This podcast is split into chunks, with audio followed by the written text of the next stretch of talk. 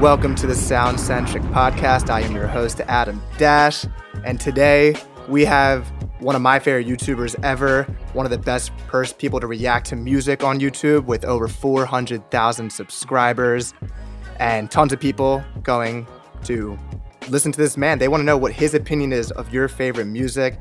Ladies and gentlemen, Jon Denton, welcome to the podcast. Thank you very much for having me. Pleasure to be here man, like this this is really exciting. I've been I feel like since I was in high school watching like people like you, Shawn Cee, Fantano, and now turning the tables, which I know you've had a hand in helping them. But it's it's awesome, and I think you are so great at being able to express your opinion and always, in, if even if it's a negative opinion, in a positive way, which I think is such an important thing in hip hop because the discourse, and it's the same thing with sports. It might just be social media right now that it's always such a negative, hard hitting thing, and people mm. can't just. There's, there's, nuances to having a negative opinion, which I think you express really well. Uh, thank you. Um, when especially when it comes to music these days, now it's it's, it's essentially free, right? I mean, you can mm. watch it on YouTube with ads and listen to one of the streaming platforms with ads if you don't actually pay for it. But compared to when I, I mean, you t- talked about being in high school, you made me feel old. But back when I was in high school, obviously you were buying CDs and, and, and, cassettes.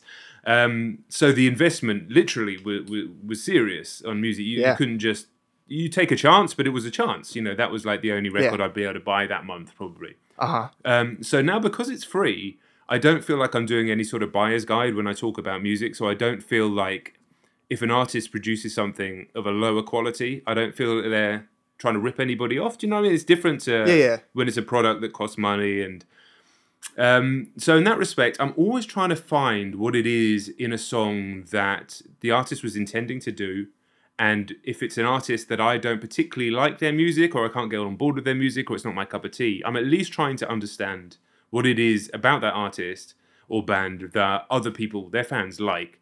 And uh-huh. there's been plenty of times, so many times, whether I was doing this on YouTube or before, where there'd be an artist or a band that I didn't get, I'd hear something, maybe I'd read a, a good review or um, listen to a recommendation from somebody else. I catch something, some little sentiment that they mention, and it made me reevaluate what I was listening to, and I'd be able to catch on to the same frequency.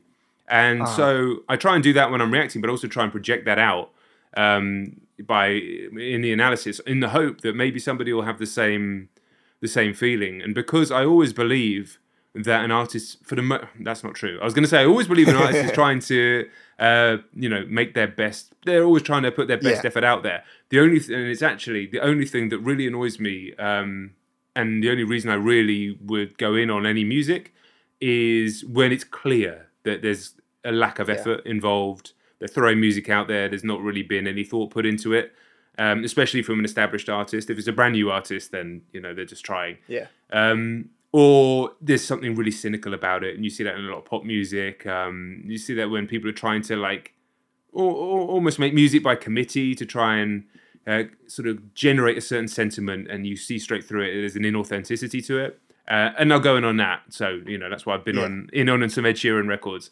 But most of the time, like I'm trying. I mean, I don't make music. I'm not a musician. I'm not a frustrated musician that turned into being a music critic either uh, it just wasn't my path in life. So mm-hmm. I also am kind of in awe of musicians and great musicians yeah. and great artists. So uh, for the most part, I have no interest in uh, getting the kind of following from just being negative the whole time. Um, yeah. But at the same time, if I really don't like something, I'm going to be honest about it and, and yeah. say that I don't because otherwise then nobody's going to believe me when I say that I do like something. So yeah, it's it's a, it's a funny line to travel. That's just kind of my personality anyway. I, am yeah. not really into just spending all my time on social media being negative. Um, it's an easy way to get interactions, but I don't yeah, think it's good for your soul. Definitely. Yeah, there's definitely been negative opinions I've had where I'm I was about to tweet it and maybe I deleted it because I'm like, who cares about what I don't like? I'm here to talk about what I do enjoy. And to the point about reviews, I feel like just 10 years ago, like you just went to Pitchfork or went to Rolling Stone for a review and I think just the ability to watch someone visually go through listening to the album and hearing their opinion spoken to you is just such a better experience than just reading something because it's hard to write a review that really encapsulates how you felt about something. And obviously, Pitchfork has the famous reviews that are Peppa Pig is better than all these famous albums that mm. everyone loves. and it, it's hard. And there's been albums like I've won a review of artists, and I feel like the music just doesn't need me to rate how good it was. And maybe there was a song I didn't like, but there, I'd rather talk to that artist about what they went through than Mm. have to go write something up negative about that one chorus that I didn't like. Yeah, yeah, And- for sure. I understand that. Yeah. Yeah. And to your point about the CDs, I've always t- I've talked to my dad about this recently. How in the 2000s, if you bought an album, you you paid ten dollars, you're gonna listen to that album. Mhm. You're gonna like if you didn't like it on first listen, I spent ten dollars on that. I'm gonna run it back and I will find what I like. And it's interesting now. You paid ten dollars for access to every song ever, Yeah. and that's why it's so hard. It's like if, if I don't like it on first listen, if I don't like Insano on first listen, I'm gonna go to the Boldy James product project Yes. because I can get that for what is it five cents based on Yeah. how much music I listen to. So it's interesting how that's that's shifted. Yeah, for sure. If I'd bought Insano, I mean, I'd be a little upset. But if I'd bought Insano, I'd be forcing myself through it plenty of To listen to times to, try and get get as much out of it as I can. Yeah. And it's interesting because obviously I've been like when I went through my 90s phase of listening to 90s hip hop music, I'm listening to it way after there was already nuanced opinions about it. And I know a lot big thing on your page is reactions and you were obviously going through all of hip hop and all the major albums. And it's so funny to see what songs weren't liked when they came out, but I have I don't know those opinions. So famously like Change Clothes by Jay-Z is apparently a hated song produced by Pharrell. I didn't know that. So when I listened to the Black album for the first time, I'm like, I love this song. And it was so funny seeing that, like, oh, that's not a like song in Jay Z's catalog. And I'm sure you've experienced that through going through your hodge of music. So do you mean like um, songs that I've gone on to to discover in the last five years doing reactions, and then they weren't necessarily you- popular from the back catalogue? Yeah, like you loved this song when you reacted to it, and maybe someone was like, that's the worst song of the album. Like everyone hates that Jay Z song. And you're like, really? Like that's so funny because 20 years removed, I think that's a really good song. Yeah, That's it's like more funny- the other way around, to be honest. Um, Really? Okay. Yeah, like I haven't connected certainly on first couple of listens with some of Drake's like classic um, R and B Yeah. cuts from Views Same. and uh, you know I appreciate a Marvin's Room, but like I think how old was I when I first heard Marvin's Room? Thirty eight. Had been married for ten years, two kids. Like I'm not in the position where that is going to Yeah. connect. Be at sixteen, hearing Marvin's Room, very different, I'm sure. So I appreciate what it is, but I'm like, this is no relevance to me whatsoever. And Yeah. musically, he's made, to me made much more entertaining, much more captivating um, songs. So it's considered a classic. Sorry, a, classic from his Mm-hmm. back catalogue, but it's like it did nothing for me. Absolutely Yeah. nothing for me. And same with I think Fire and Desire stuff like that. So yeah, it's more been the other way around. People are like, how the, how can you not like that? But it's just you know, music affects people in different ways at, at Yeah. different times in lives as well. So sometimes some- as an older guy, it can be a little harder to relate to music that really connect. You know, a lot of these albums that I've listened to in the last five years, reacting um, on video, um, is are albums that meant a lot to people over the last 10 years that I missed from and Yeah. people get to a certain age it seems to be about 26 and their music taste freezes and Yes. there's a lot of reasons for that and you know life work family are the main ones and you start you suddenly hear an artist or a band that is basically being enjoyed by 15 year olds at the time it doesn't make any sense Yeah. to you so your instinct's like fuck all this this is this is shit and you hear that all the time and that's when like it's happened in hip hop like two or three times now like the old heads didn't like the new Yeah. stuff and now the people who like uh, Cole Kendrick and everybody are becoming the old heads so they don't like you know Hip hop's dead. Yeah. yeah, yeah, the cycle just keeps going like that. Um, so there are songs that I've heard at you know in my late thirties and now early forties that just aren't going to work for me as if they would have had I heard them when I was uh, you know an angst-ridden teenager. Yeah. And much like there's plenty of songs that I loved as an angst-ridden teenager that I can't listen to at all now. Like I used to be a big Limp Bizkit fan, and I'm always honest about that because when I hear some of the artists that people love now, and I'm like, I can't listen to this, and I'm talking about like a, Yeah. a Ken Carson or somebody like that who's really doing I, well I don't now. get it either. Um, but I'm like, probably realistically, the only things that people are going to get out of this music when they are 28 and they're having their first kid or whatever is like a, a nostalgic moment. And then the other people that they knew from back then, they go, Oh, do you remember when we went to the gig? And that's cool, but you probably won't appreciate it in the same way. Some of it will uh, stand the test of time, uh, and some of it won't. And that's just normal.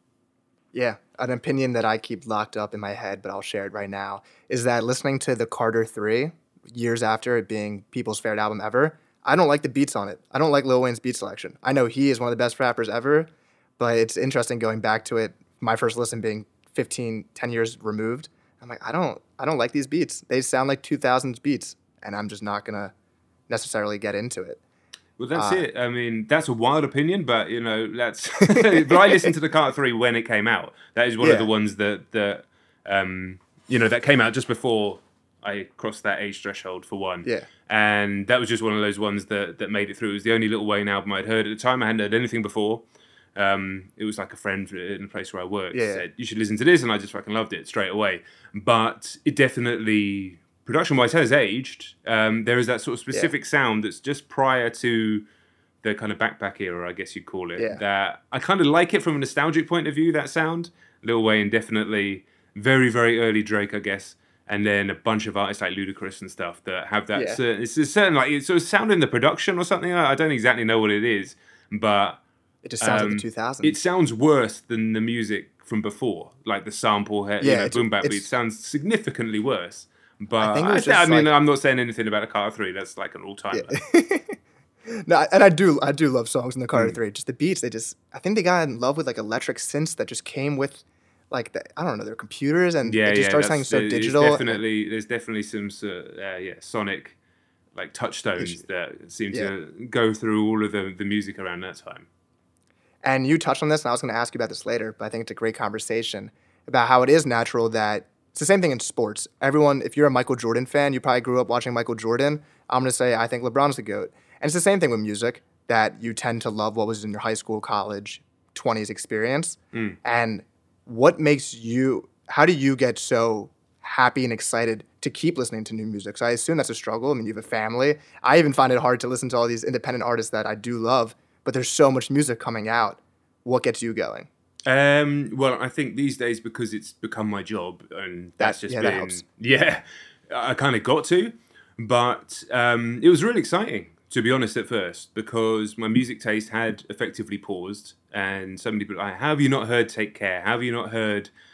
You know, whatever album that's absolutely massive for a generation slightly younger than mine. And it's like, well, that, that album came out literally the same year I had my first child. And if you think that I was searching up relatively True. unknown Canadian rappers then. like, I mean, I hadn't slept for a year. Like, yeah. it just wasn't. It wasn't in my um, in my world at all. And also, uh, I think it's 2008. I left uh, work to become self-employed. So I've worked basically from home since then. So I didn't have that environment of being in an office with people uh-huh. and sharing stuff. Um, which th- that was the reason I discovered a lot of music from from working with different. I think that's kind of normal yeah. anyway. But what drives me to it, well, what drove me to it then, it, we started in 2018 um, with the reactions, is hearing a bunch of this music, uh, some of which I kind of knew that I would like because, you know, it was like I'd heard some Kendrick Lamar beforehand, so it didn't surprise me that uh-huh. I went on to really like Kendrick Lamar. Yeah. I'd heard some Drake tracks on the radio, it didn't surprise me when I w- went on to go and enjoy Drake's music, Cole, um, etc. I think I'd heard one Cole song beforehand. Anyway. Um, Hold on, let me catch my train of thought. Cut this bit out if you want. what was the question again? I'll get back to, to where I was. Um, just like finding the excitement of listening and finding new music. Yeah, yeah, yeah. Um, so what was really surprising uh, in 2018 when we started getting recommended, okay, you, we did Logic first, and then Kendrick, Cole, whatever, yeah. and then people are like, you need to listen to XXX Tentacion, you need to listen to this. I mean, it's just been yeah. relentless ever since we started with, with recommendations. Uh-huh. But we kept listening to these artists and being like, wow, there's something here that harks back to some of the music that we liked, particularly me from the 90s. Like there's a sort of through line from Kurt Cobain to XXX Tentacion sonically, which really surprised me. And it's like we uh-huh. learned that a lot of these artists had been somewhat influenced by music yeah. that was very important to us, um, that we'd grown up with. And, you know, I, I was a hip hop fan. I just had limited hip hop knowledge um, as well. Mm-hmm. So it was really interesting. It was really exciting. It's like, man, there's all of these yeah. amazing albums, whether it's Cole, whether it's like I said, Drake, and obviously since I've been on my own, The Weeknd, and Mac Miller, you know, this Travis Scott, the yeah. stuff that's the, the top viewed on my channel, that I would have I mean, there's certain things I wouldn't have missed out on. Obviously, I'd have heard some Weeknd Yeah. songs and things, but uh, you know, could have missed out on had it not been through this journey. And because of that, I always work with the assumption that that's going to happen again. There's going to be more artists coming through, whatever genre, that still speak to me. And I implore people as they get older, and you know, I'm going to be speaking on video and writing about this forever, to not just cast aside all of the art of the younger generation. And I'm talking beyond music there because Yeah. you really are. I mean, my mum was telling me. My mum's a big music fan, and you know, she's in a. She'll she'll kill me for saying this, but she's in her like mid sixties now, and um, she still listens to new music. So it's something that I've kind of grown up with anyway. Yeah. Uh, she's always trying to find like new singer songwriters. She loves it. Like, no, like, was it Noah Kahan's the new guy that bl- blew up the Yeah. Stick Season song? Yeah, there's, she's always. Yeah. I was like, have you heard this? She already has, even at sixty six, whatever she is. Um, but one of her friends, who's the same age, says, I think the quote was, "No good music's come out since 1978," which is just the most insane. Like, insane. I mean, that means in my entire lifetime, I was born in '82. There has not been a single Just good song according to that guy. Um, I mean, I think probably he was being slightly facetious with that statement, Yeah. but he refuses to listen to anything past that year, and it's like you've just missed out on everything. Now So nobody's much. expecting him to spin "Destroy Lonely" anytime soon, but like Yeah. that means he didn't listen to Nirvana. That means he didn't listen to like I don't know, eh, you know, cla- classic Classic. music from the eighties. There's so much. The Smiths, like it's just Yeah. It's you know, but, um, but but people get like that. People my age Yeah. now that are in my normal life, like you know, other dads on a school run, people from the gym, um, they don't listen to new music. Like it's it, Mhm. it's it's just it doesn't exist to them. They don't even know who the artists that have been around for a decade plus are, let alone who's coming through in 2024. Um, super common, and I implore people uh, notice it because it will happen. It happens to everybody seemingly. Notice it and then make a concerted effort. It doesn't take much effort now with Spotify, with YouTube, Yeah. with you know channels like mine and podcasts like yours to to find something that you might like, and then you can start bouncing off that. You don't have to learn everything all at once. Maybe people get overwhelmed. We go, okay, I need to know everything for the last fifteen years. And that's kind of how what I'm like Yeah. um, which is good and bad. Good because it makes you do a YouTube channel. Bad because it's can be a bit overwhelming. But you know, if you'll find something, you'll find something. You will. Yeah. I mean, a, good mate of mine who's who's almost as old as me, paused for a while, had kids, and now he's really getting back into like the new UK sort of post punk, um, post rock scene because it's amazing. And most of the fans of those bands are in their early twenties, and we're not. But it doesn't matter. The music is the music, right? Yeah. It's the most fun thing finding a new song and sending it to a friend and they actually like it and you're like, yes. Yeah, it's a risk. It's a risky It's move because When they yeah. don't answer, it sucks. Yeah, or they don't answer, or they like. I like. I'm terrible. My friend, he said it's the same friend. He sends me music all the time, and like, my, I just always want to say that I hate it, even if I like it, just because I don't know. It's Yeah, just, I- just to be horrible. I know you mean. And it's funny because it's the same thing with my experience of listening to like J. Cole mixtapes and Logic mixtapes when I was in high school. And it's funny because that was my introduction to 90s rap. It wasn't 90s rap then these mixtapes. Mm. It was, oh, what is this beat that Logic's freestyling over? Oh, that's a Craig Mack song. What's that? Or listening to a song, I'm like, or listening to Jay Z now, his catalog, and he says, ugh, nice watch. I'm like, oh, that's where J. Cole got that line from. That's so interesting. And that's why it's been so fun to me. It's like finding little Easter eggs in rap music. yeah, And I don't know, it- gets me so excited. Like, oh, that's that Jay Z line he was interpolating. yeah, and that's cool. And then you get to go down those rabbit holes, and uh, like I think because of the way that we're I'm going on a slight tangent here, but I'll, I'll, Yeah. I'll come back No, to my point. I promise. Um, I think the way we're taught in school, I mean, seemingly American high school is quite similar to, to British school. Uh, everything's in kind of a linear fashion. You learn from A to B, and Yeah. then we do this, whether whatever the subject is. But in real life, we actually learn in a completely non-linear sort of way, and th- uh, we bounce around from things, and then kind of create like uh, more knowledge in our mind and piecing it all together. We we don't just have to go in a straight line. You don't have to listen to the first cool Kool G Rap song and then end up at Yeah. Playboy Carti. Like like you say, you can hear this and then there's a sample from there and that takes you here and then that takes you there and then oh that that was a like from a classic rock song from the 70s like and then you end up at you know that happened to me the public enemy did um he got game which is Yeah. old now and that had a sample from Crosby, Stills, Nash and Young, which my mum grew up listening to. We saw the Uh-huh. video at the same time. She was pissed off because I don't know why. She thought they were ripping them off or something. That's how Yeah. people thought about sampling back in the day. Yeah. But it made me go and like find like that song. I was like, oh, that's a really good song as well, and then kind of bounced off there, and then yeah, and it and that never ends, and that is also the way I I, I consume everything these days. So I think you just gotta you just gotta open the first door and just let it in, and Yeah. you some some of it will stick, not all of it, and yeah, and some of it will Yeah. shit as well. But that's Yeah. fine. I think before we get into the playlist title, one last comment on this. It's interesting that there is this like slight people get really angry when you haven't listened to an album before. I'm sure you've experienced this. And people are like, you don't have the right to talk about hip hop if you never talked about if you never listened to this song, which makes no sense. As long as you respect the culture and try to do as much research as you can. I can't listen to every album ever. yeah, And I know recently Jack Harlow got in trouble because he didn't listen to Brandy. And I'm like, why would 10 year old Jack Harlow be listening to Brandy? Like, Yeah. it's just, why can't you would he listen be to doing it? Brandy now? Like if Yeah, you did and- listen to it, can't you can't you go oh can, you Yeah, know, and maybe he'll love it. It's not difficult to find, right? Oh, okay, and then yeah, it's just people want to um, people want to you know just find a reason to tear somebody down when Yeah. instead of looking in inwards at themselves, and that's such an easy way for somebody to to have something over somebody else. Yeah. Yeah, um, I guess we need to get into your intro thing because we Yeah. probably get into the meat of the podcast. But No, that yeah, I've got thoughts on that as well. But Jon, you know how we started the podcast, I guess midway through the podcast, is doing a playlist title of the week to kind of highlight a new song we've been loving and kind of how we're feeling. So, what is highlighting your playlist this week?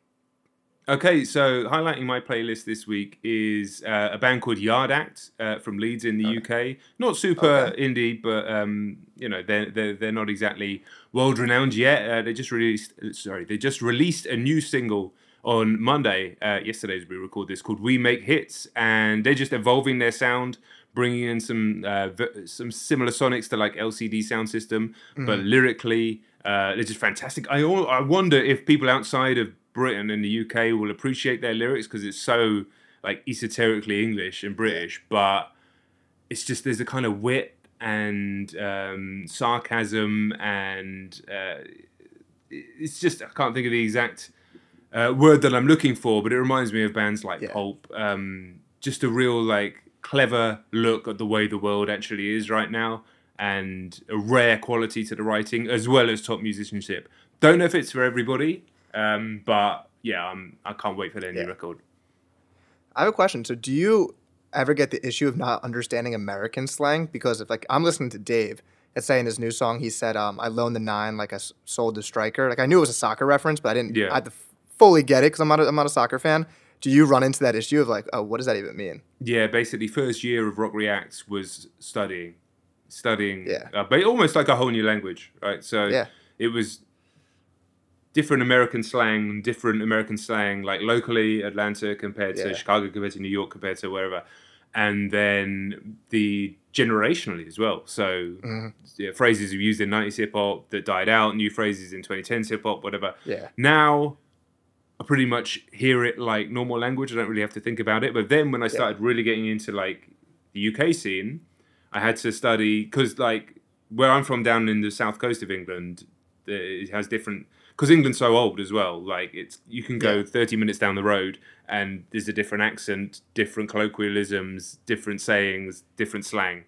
Um, even in different parts of London, there's completely different slang. But there's like some ubiquitous sort of rap based uh, UK slang. Some of it comes from like Jamaican patois.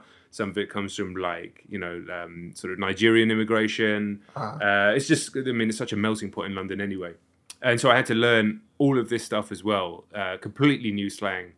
Yeah. Um, And then if you don't understand the, the football references, a lot of UK rap can be difficult difficult because it's just easy wins.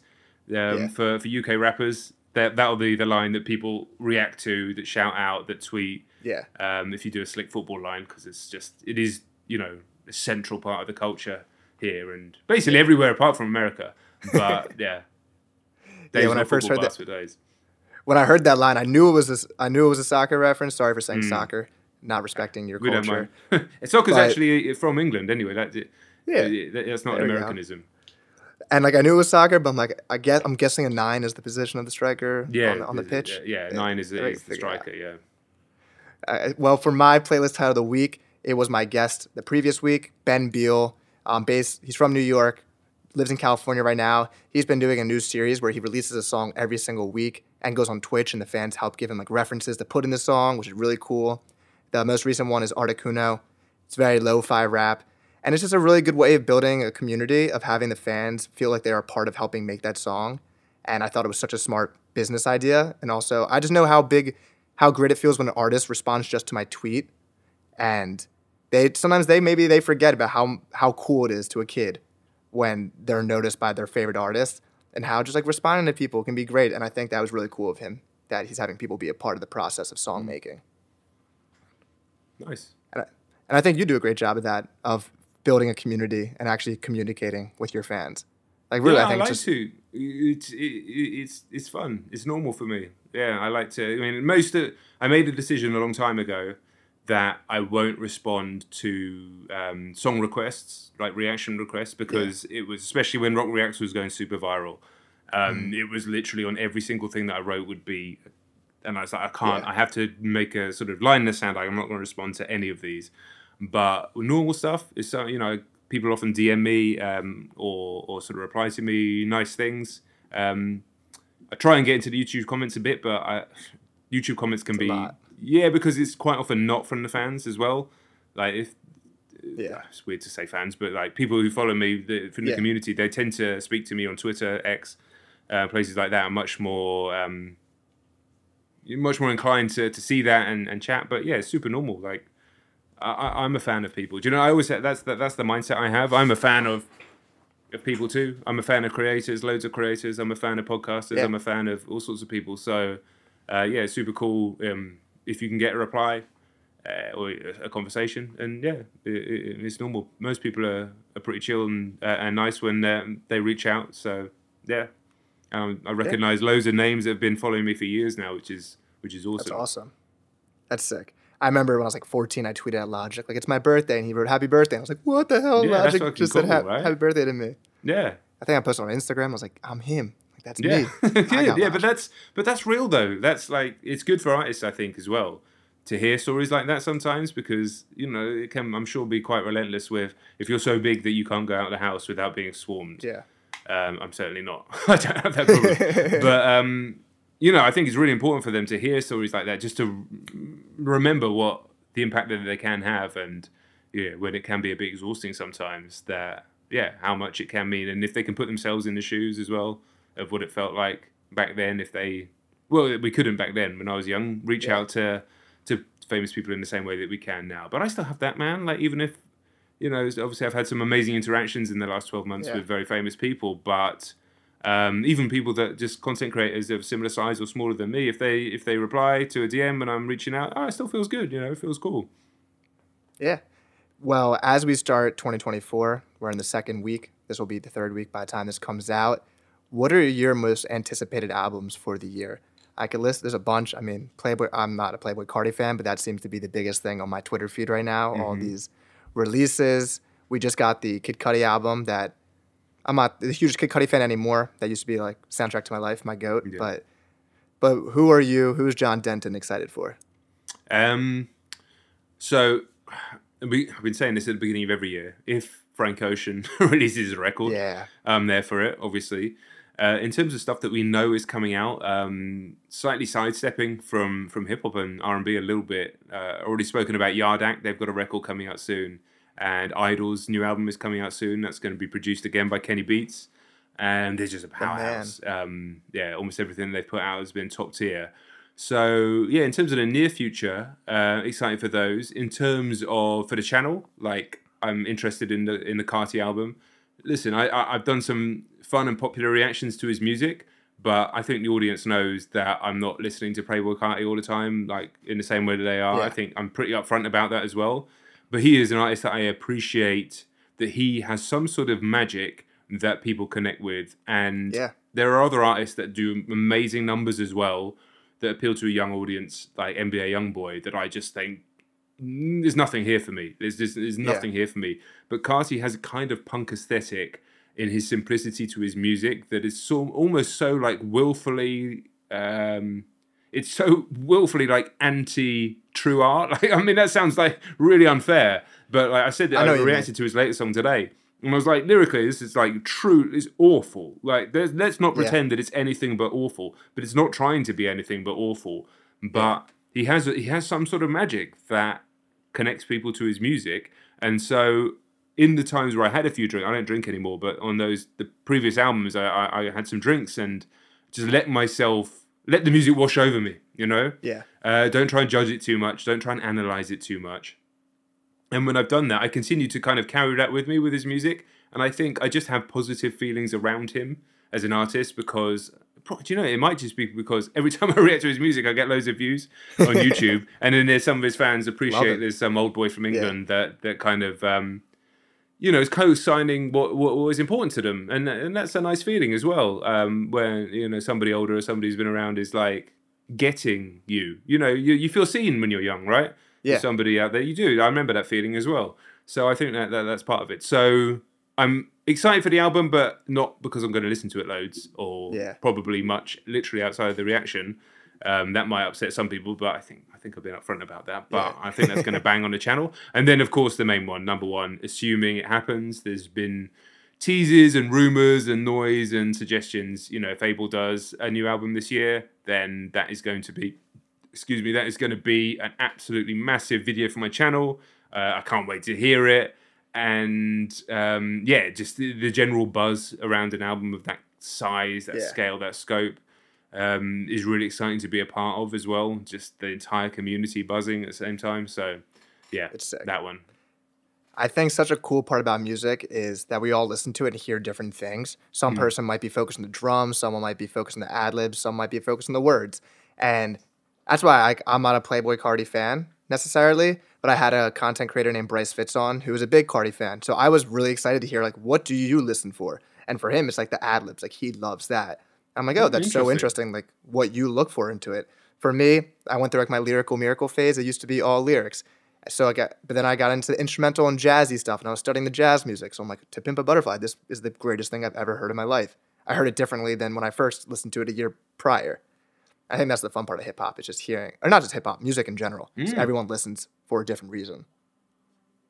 Yeah, agreed. Um, I I said that. Let me let me catch my words right.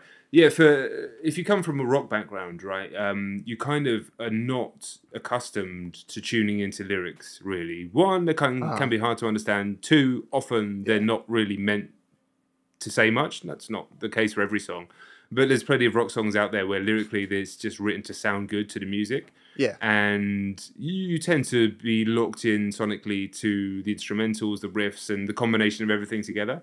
So I think it can be hard for people who come from a rock background when they start listening to hip hop. They just hear the instrumentals. They can't even Yeah. hear the lyrics. Like you can't. Yeah, it's you fast, Can't tune into it. Like, it. Yeah. So um, it took a long time to tune my hip hop ear. Even I've Yeah. listened to the Blueprint, loads of Kanye, um, Lil Wayne, etc. from before. Plenty of hip hop over the years, but I, I didn't really hear the lyrics in the same way. I just Yeah. enjoyed the instrumentals, the flows, and that sort of stuff. And I think that's why a lot of people who aren't massively into the lyrical side of hip hop tend to um, immediately gravitate towards the rappers who can rap really fast. Like when Eminem Yeah. does it, when Logic does it, and, and a few it's others. like because- percussion. yeah, it, it sounds it sounds really cool. But then when you tune your ear in lyrically, and the guys that are doing that, you're like you're saying nothing, and it just sounds stupid. Yeah. Um, you listen to like Dead End Hip Hop talk about something like that, and that's they're like this is just nonsense to me. Nonsense, And then you yeah. get those clashes there. But it is you're just hearing it from you sort of. It, it's it, I think it's probably to do with your like reticular activation system, like what you focus on. Um, you are focusing literally on different parts of the music, which is Yeah. why I've struggled, I think, with some of the crap lyrical music that's coming out recently because uh, my, my ears are tuned into what you're saying, and what you're saying is utter shit. And if also what you're saying is not on beat, I can't hear it anymore. Yeah. So I I, don't know why. Like, I think Carti being on beat is a big plus. like, if he wasn't on beat, I couldn't listen to It'd it. over. And some of his label like label mates aren't on beat either, and I'm like, I just come on. Anyway, we're, we're, that's not what the question you asked, but um, yeah, I think That's- that's that's part of it. It's an interesting conversation because there's a time and place for all music. So Bryce was like, listen to a Whole Lotta Red in the gym. And I didn't. Honestly, I was like, I like that way more than when I listened to it in mm-hmm. a different circumstance. And I give a quick funny anecdote. I wrote a song about my family and recorded it, showed it to my mom. And she was like, after the song, she's like, Adam, that was beautiful. But like, she's like, I would love to hear a song written about me. And I'm like, that whole song was, was about you. Because she just couldn't pick up words. Like, that's just not her skill set. Right. Like I'm like that. I, she's like, "Do you have the lyrics?" I'm like, "I'll show you the lyrics," because Mm. she could not pick up that the whole song was about our family. And it's like, That's yeah, funny. she's not. That's, yeah, but it's true though, she- right? Um, but for me, my most anticipated albums of the year, Anderson .Paak thinks we forgot about NxWorries that he's been teasing for two years. Like he thinks he can just tease the sequel and not drop it. Uh, he's dropped two singles. We have not forgot. Uh, NxWorries, the first one, is one of my favorite albums ever. Uh, Suede is probably my favorite song ever. I like I told you I just had a job interview. Like that's what I'm playing before just to get myself hyped up. Oh, nice. So no worries too. Knxwledge, we need it. Uh, a mixture of the JID and Metro project and JID Forever and a Day, both those mixtapes. He said he's gonna be dropping all year, and I he's just one of the best artists I've ever heard in my life. I, like rapping wise, he's crazy. yeah. I have this I have this take that now some don't agree with it, but I think there's certain artists if you threw them in the 90s with their albums, they would be looked at as huge classic albums. I feel that way about Freddie Gibbs. Like put his Alfredo bandana, put them all in the 90s and like that's one of the best rappers ever. But now that's be done being done so far after, kind of like that hip hop being so important, people don't really look at it as like this is one of the best hip hop albums ever. Mm. Um, yeah, I, I agree with that. There's uh, there's certain artists like that aren't even on the level of JID in terms of popularity or, or fame. Um, Rome Streetz, Kiss the Ring, if that came out in the So nineties, good. would be on the same Right? level as like some of the greats, true greats that that they're held up and you know are platinum records. It's unbelievably good. Um, the more I listen to it, it just keeps getting better and better. Like he is lyrically, it's just uh, skill level. His uh, ability to fold rhymes, it's MF Doom level. Um, his It's subject insane. matters aren't as like weird and esoteric as MF Doom. It's much more streets and grease, but Yeah. It's just like honestly, I just can't believe how good that album is. I mean, I've listened to a bunch of uh, rest of his music, and it's all really good. And uh, sometimes he doesn't quite go that hard lyrically, but that album just felt like okay, here we go. Every So single good. song, I'm going in. Conductor, unbelievable beats throughout most of the project. It's and insane. yeah, that I, I just think that could have been plucked from that era, and it would be a Yeah. true like considered a true classic. It is a classic, but That's a, People don't know about a lot. A lot of those Griselda projects. I'm like, you put any of those guys in the '90s and put what would Chine Gun do in the '90s with the three of them rapping on that collab album. That's Mm-hmm. I think would be looked at as one of the best albums ever. And lastly, my most anticipated. I'm not, you, I don't think you've reviewed this artist before, so this would be me telling you. I would love to see a review one, one time. Smino is one of my favorite artists ever. Uh, I'm not sure if you know. He's like in the JID Dreamville type of yeah. I've done um, couple of his records, but I don't know if they're on the main channel. They may just be on Okay. Patreon exclusives. Patreon. Yeah. yeah, he's one of my favorite artists ever. Just similar to JID, his phrasing, his singing ability, and his rapping ability. He's one of my favorite artists ever. So he's been teasing the f- sequel to his mixtape. She already decided for a while, and yeah, he's he's just one of my goats. I love him. Nice. So, what is the community of fellow reactors like? Like, do you? I know you. I want to talk about you working with turning the tables because similar to your concept originally of like people who love rock music listen to hip hop. What a smart idea for them to do. Dad being shown music from his son's love, and there's people like Shawn Cee, um, Shaq. I'm forgetting his full YouTube name. Yeah, Uh, people like Shaq. Yeah. Yeah, Fantano does it. But do you guys communicate? Like, what's that community like for you? Um, so obviously, I have a good relationship with uh, Kevin and Connor uh, from Turning the Tables. Um, I never really spoken to Shaq. I think um, I think we had a brief falling out on Twitter, but I can't remember. I, I'm sure he doesn't either. Uh, he's done amazingly well. Uh, I think he's over four million now, and um, yeah, he reacts to. He knows exactly what he's doing, and he does it very well. But I don't have any interaction with him. Shawn's someone I've never spoken to apart from like the odd tweet. I'm pretty sure he knows who I am, so I know who he is. But we've Uh-huh. never communicated in in DM. Um, and then like I get on pretty well with some of the UK guys. Lisa the VI, I'm very uh, very good friends with. Um, uh, Dan and Kaz, uh, I chat to those guys as well. I don't know how much of a splash they've made over in America. And then there was some reactors who are not with us anymore. That makes it sound like they're dead. They're not dead. They just Yeah. gave up, which I can understand because uh, you know it's very difficult to do this, even when your channel is big. So, uh, guy called XX Young Lord XX, who used to uh, was got to like 400k subs. Him and um, his housemate, his flatmate, uh, back in like 2018 when Rock React started, um, they just stopped, which I can understand Yeah. because yeah, if they're uh, well, unfortunately, because I was much older when I started, I kind of had ideas of how to make money around it because I had a lot of experience in the working world and you know elements of business, and I've been a freelancer for a long time. But if I'd been 21 and blown up like those guys were and didn't really have any other ideas about how to make money outside of YouTube, and YouTube isn't making money, um, then I would have given up as well. But yeah, I probably best relationships with um, CDTV from Scotland, who uh, yeah, it's just easy. Uh, I think I just saw him, saw his videos, um, saw some tweet he made, took the piss out of it, even though he didn't know who I was really, and I didn't know who he was. But because he's Scottish and they have a great sense of humour, uh, it was immediate good banter, and then you know everybody who followed us both enjoyed it, and then we just kind of maintained that. Um, but yeah, I, I would say probably in terms of a community, it's a bit disparate. I wouldn't say it's Uh-huh. like a super tight knit community. Yeah. Um, and I th- you know, a lot of us have been doing it for a while, so lots of people have come and gone. You know, there's some people who are massive and now they barely do it, and then you see their videos pop up now and then. There's a lot of people who did it as their main focus, like Shawn, and now Shawn's more focused. He still does it, but he's more focused on topic videos where he can make money and he streams. Um, Uh-huh. So it's a strange one because it's say the gaming community that have all grown up together, and then Yeah. the channels have got big. it. They're able to get big through AdSense and everything. So Yeah. and then help each other and collab and stuff. Whereas we've all had to figure out different ways to do it in order to to keep going. Obviously, Anthony's different because he's a reviewer that also now reacts Yeah. to music on stream. Um, and then I'm seeing Kai Cenat is doing uh, like uh, stream reactions as well, and they're Uh-huh. doing mad views. Obviously, Dante's been at it forever, and he's doing amazingly well and doing mad views. They've kind of crossed over, and I think Anthony has as well crossed over into the. There's some sort of line where people go from being content creator YouTuber that have an audience, and it could be like my audience is a mental amount of people, but something happens when you go past the line and you just become YouTuber with a capital Y, and suddenly you're like just a face that's known, and it doesn't ra- massively matter what your subject is. Like a Kai Cenat or an Anthony uh, or, or some of the big guys, they could shift and do something completely different as long as it's trending and do insane numbers of views, whatever it is. So I don't know what that line is or when it happens, but yeah, those guys are, have passed over. But I always did worry that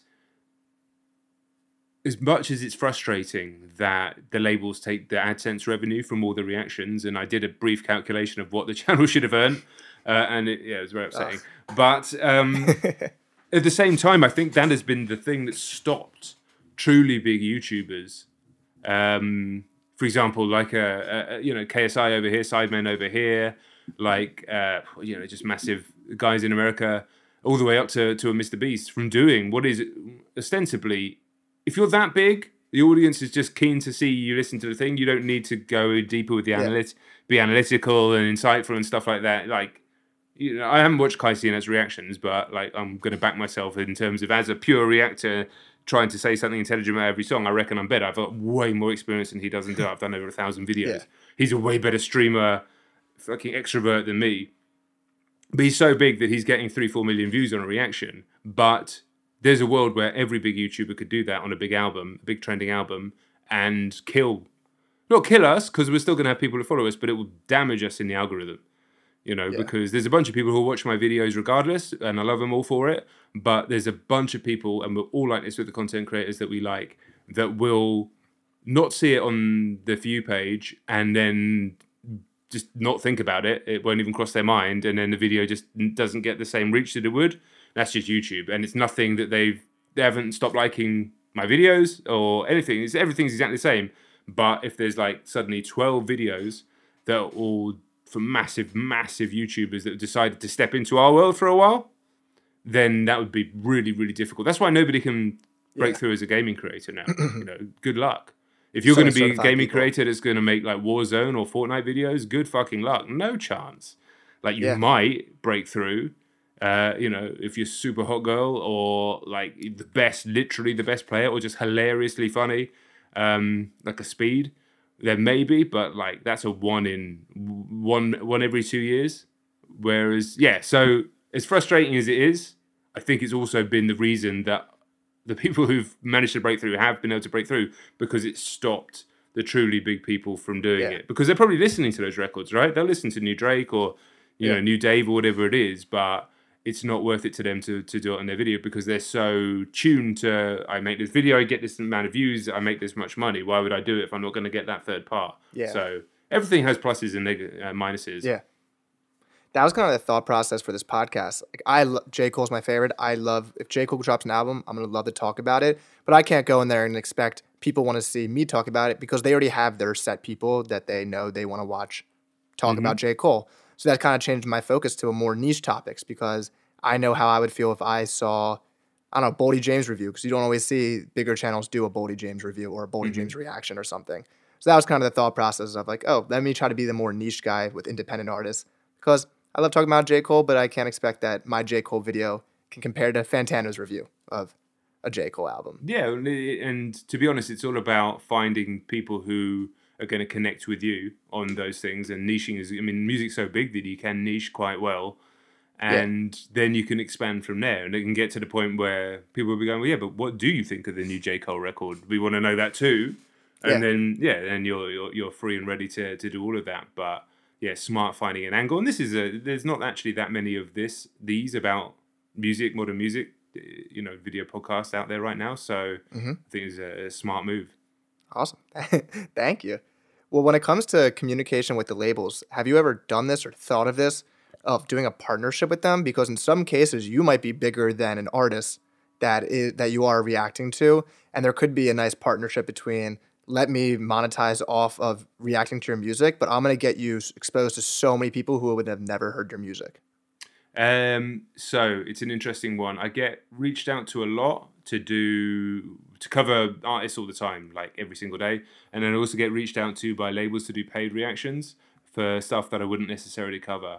And my mindset is because I come from journalism and I come from uh, magazines and stuff before this. It's just a it's a slippery slope. Like it's you know it may be Yeah. harmless and it may be fine to do it at odd time, uh, or you may say, oh, okay, I'm going to do it, but I'm going to still be honest about the music. But it's a slippery slope, you know. Um, Yeah. I'd much rather not do that and remain authentic. And so when I say something about an artist or a band or music or any other topic, that people know that it's not in collaboration with the labels. Now, if it's a situation where a label's going to reach out and go, um, you know, the new whoever's, you know, I don't, I'm not going to say anybody specific, but like our big artist is releasing an album on Friday. Um, basically speaking to me like they would a Pitchfork or a magazine back in the day. Here, you know, here's the pre-release on Tuesday. Here's the embargo to to release. Like that'd be Yeah. great because then I wouldn't have to fucking do it on the Friday, and I could Uh-huh. work like that, and that's fine. That's a professional relationship.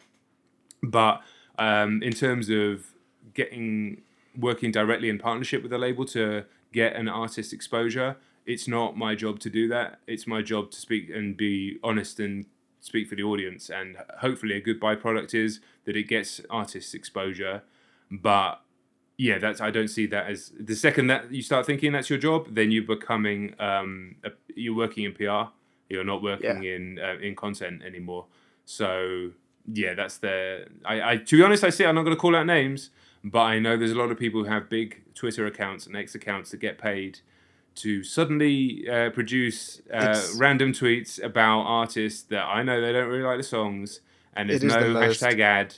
And um, listen, I, I, I'm not going to fucking destroy your bag, but at the same time, like people see through it, and I just don't want to do that. So I don't.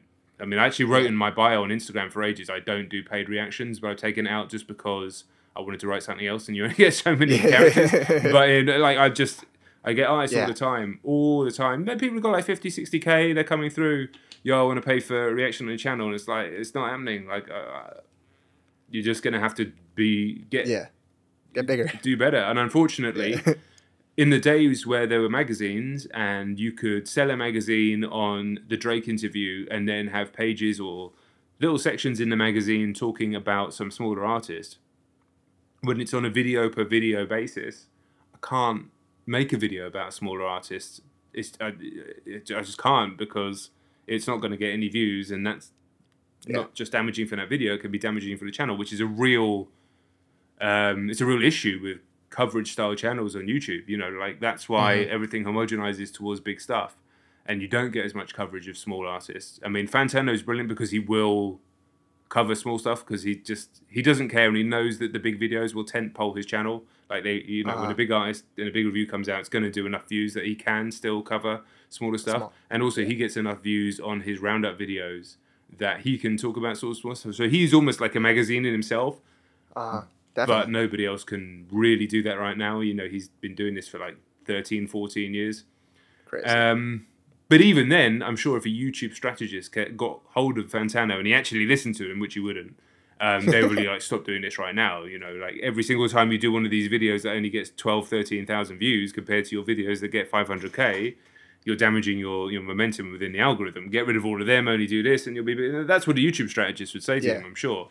Um, and that's a shame. But like when your channel is doing instead of 500k for uh, you know an averagely big video, it's 50k, and then the small videos are not 20k, they're you know potentially four or 5k. You do a few of those in a row, and your channel's like in the algorithm, you know, it just shrinks down, and you have to Uh-huh. work really hard to get it back out, so it's hitting as many impressions and it's it's a mad game, but that's why everything just focuses on the big stuff. And then the big big channels, not you know outside of music, only do big trending shit or massive Yeah. productions. And yeah, that's what it is. it's funny uh, you mentioned the Twitter people. I was going to mention that a little bit.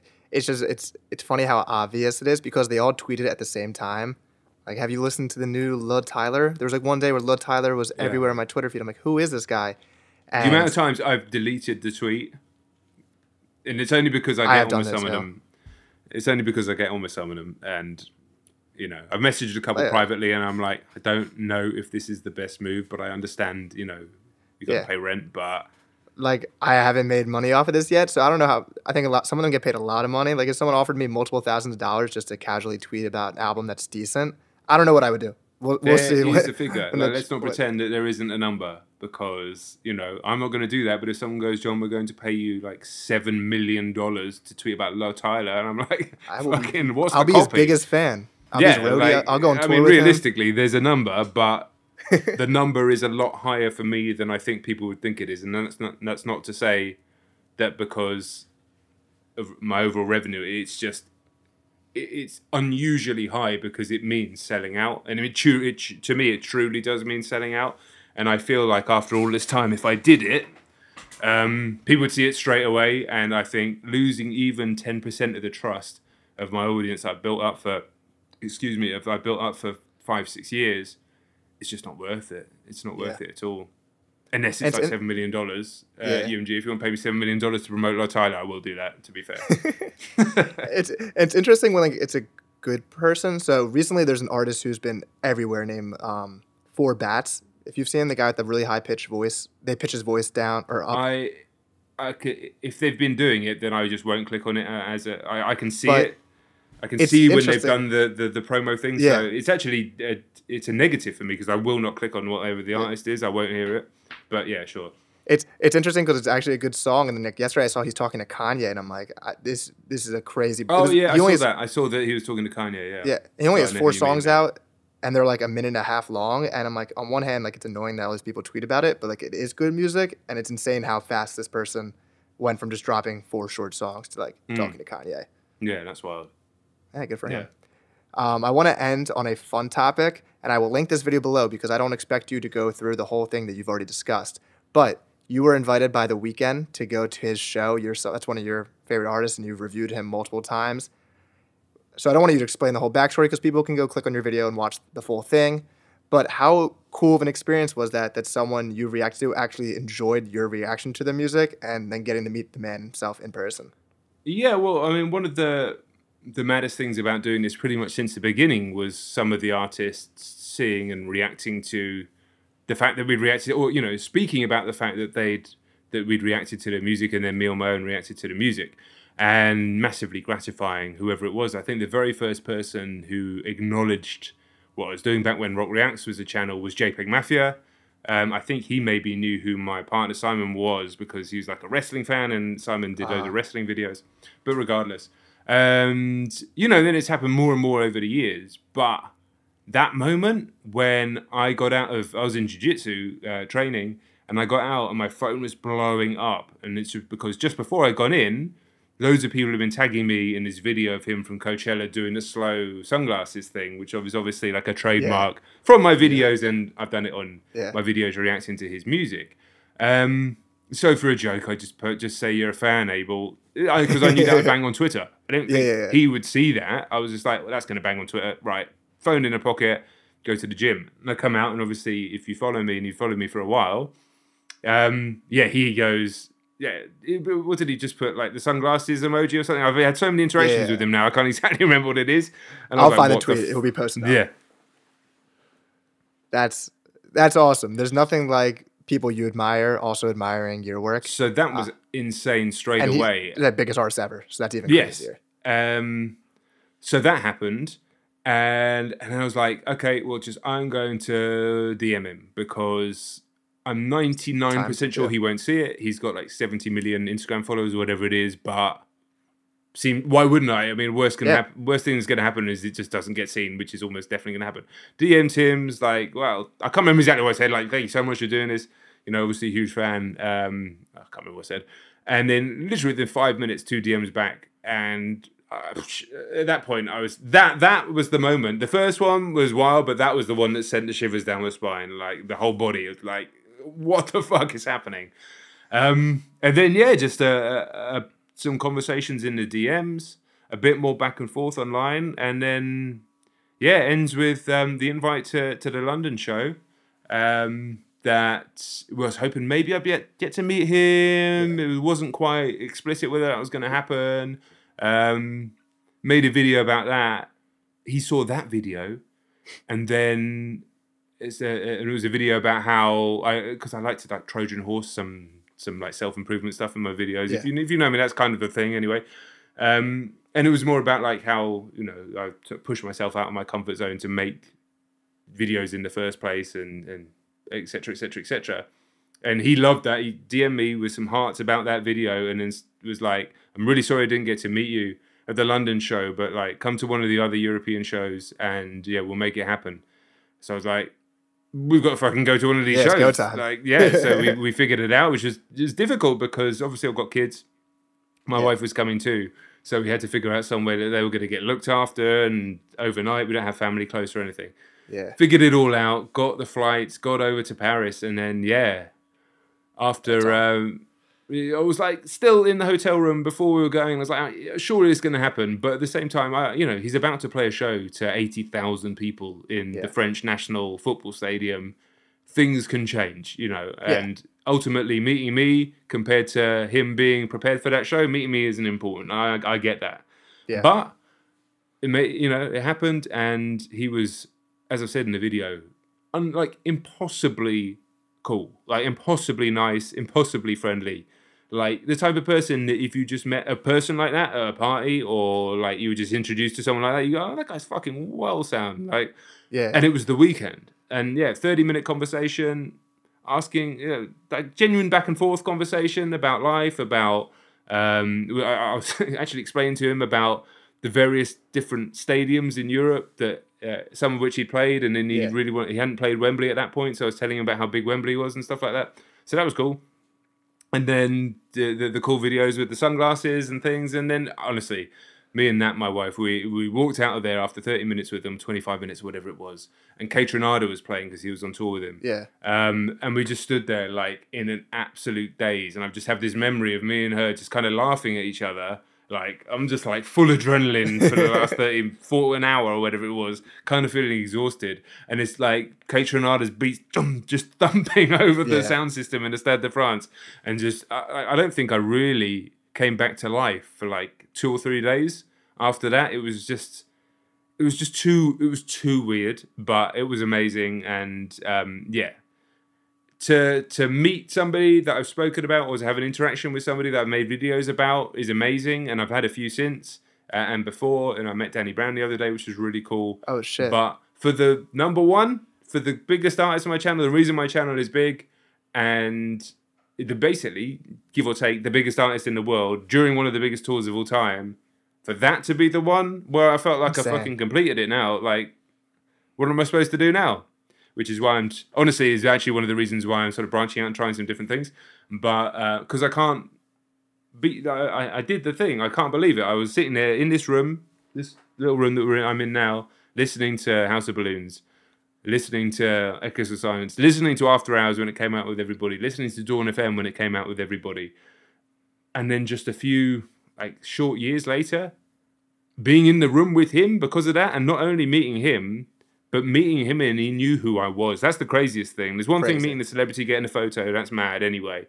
Um, but to meet a guy of that level of fame and he knew me, impossible. I, like, it doesn't even make sense. It still doesn't make sense, but it kind of does because you know those videos. I think the House of Balloons ones are eight hundred thousand views now. Which there's YouTube videos that do ten x that comfortably, but that's still a lot of people.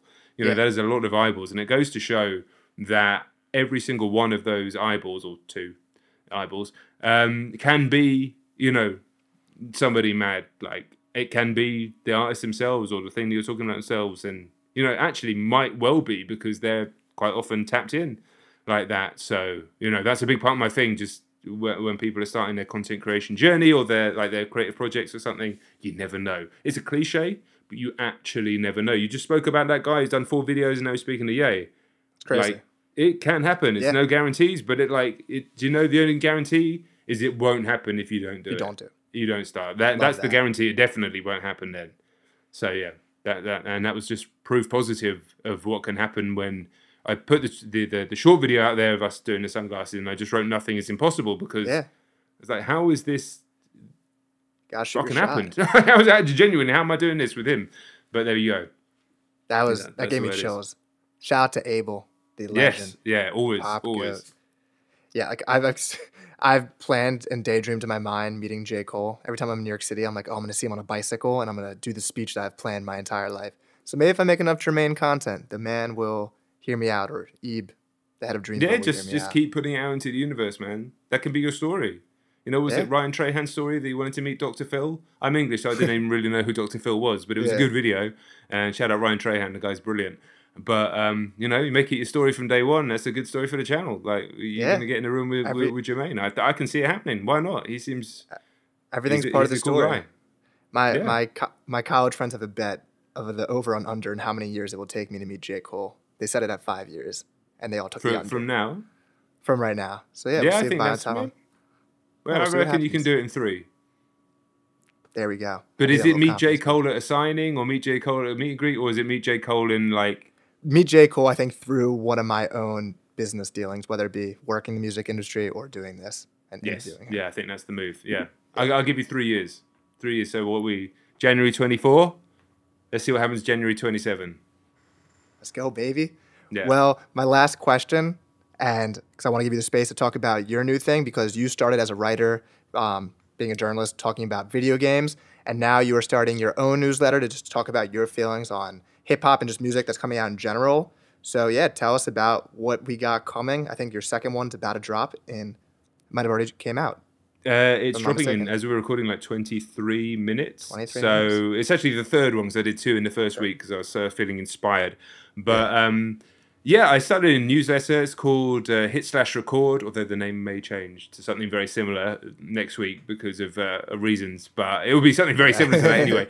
Um, and yeah, it's it's basically um, a reason to be able to talk about some of the music that I can't necessarily make videos about, but also to talk about um, some life lessons that I've learned along the way, being self-employed for 15 years and this content creation journey that I've been on and before, and also like you say, my background before any of this, before making videos, was writing. I was a professional writer on magazines and then the editor, like the manager of, of, of magazines in, in the world of video games. And I've written about, as a freelancer, lots of other subjects as well music, film, TV, etc. and um, to be able to reconnect with that skill, that's like my main, you know, professional skill. To be honest, this is as well now making videos, but mm. that's that that I'm still considering myself. That's what I'm best at and so to um, to write a newsletter that's already I think we we hit seventeen thousand um, email subscribers first Damn. week, which is Jeez. amazing. I think that puts it in like the top one percent in the world or something straight away, and so it's super exciting, man. Um, it's really nice to have a creative project that I can get my teeth into. Um, it's been really fun getting back to writing, and I think if people are out there subscribing to newsletters, they should be because there's loads of amazing ones out there, and uh, it's cool to get something from a creator that you like in your inbox that can be valuable to you or whatever your interest yeah. is, or if you're trying a creative project or whatever. But I will say, and I'm going to be talking about this a lot over the next 12 months. My newsletter is not written by chat fucking GPT. Okay, so a lot of the newsletters you, you you you'll know them and listen if your thing is you're a designer or an artist or a cook or whatever it is and you're not a writer and you get Chat ChatGPT to write the part around the actual thing you're doing fine i totally get that like it's better than if you can't write get the ai to do it totally yeah. but if you're selling your writing or your ideas or your strategies as a writer or a coach or anything like that and you're getting the ai to write it for you uh, we can see through it Mine isn't written. By, mine is not written by ChatGPT. It's written by me. I will say though, I am using ChatGPT to do the images though. So, but so we'll give you leeway perfect. with that. Yes, but they're just little, yeah, yeah, just to, to, to fill out the page. But yeah, it's written by me, completely by me. Um, and yeah, it's little bit about uh, music mixed with some life lessons, something that's going on in the world, uh, world uh, some productivity stuff that I stick to, that I use, that I'm learning about. Um, that's what today's will be about as well. And then it has a section where I cover music specifically every single week, like uh, sort of going a little bit further into some of the stuff that I've covered on the channel, perhaps, or follow up thoughts, uh, song of the week, etc. Um, it's at least once a week. Um, to be honest, I'm enjoying it so much. It may become much more frequent than that. I find I, I write awesome. very quickly because I worked on magazines, so we had yeah. to do like page. We we fucking had to go to get those magazines out the door. Um, so I still have that skill, thankfully and um, yeah, it's at the moment it's at uh, jondenton.substack.com. Um, it's called Hit Slash Record. You can find it. I'll be tweeting it out and sharing yeah. it everywhere. Um, so it should be fairly easy to find. So all you need to do is free, totally free as well. So just check your email in, um, sign up, and hopefully enjoy it.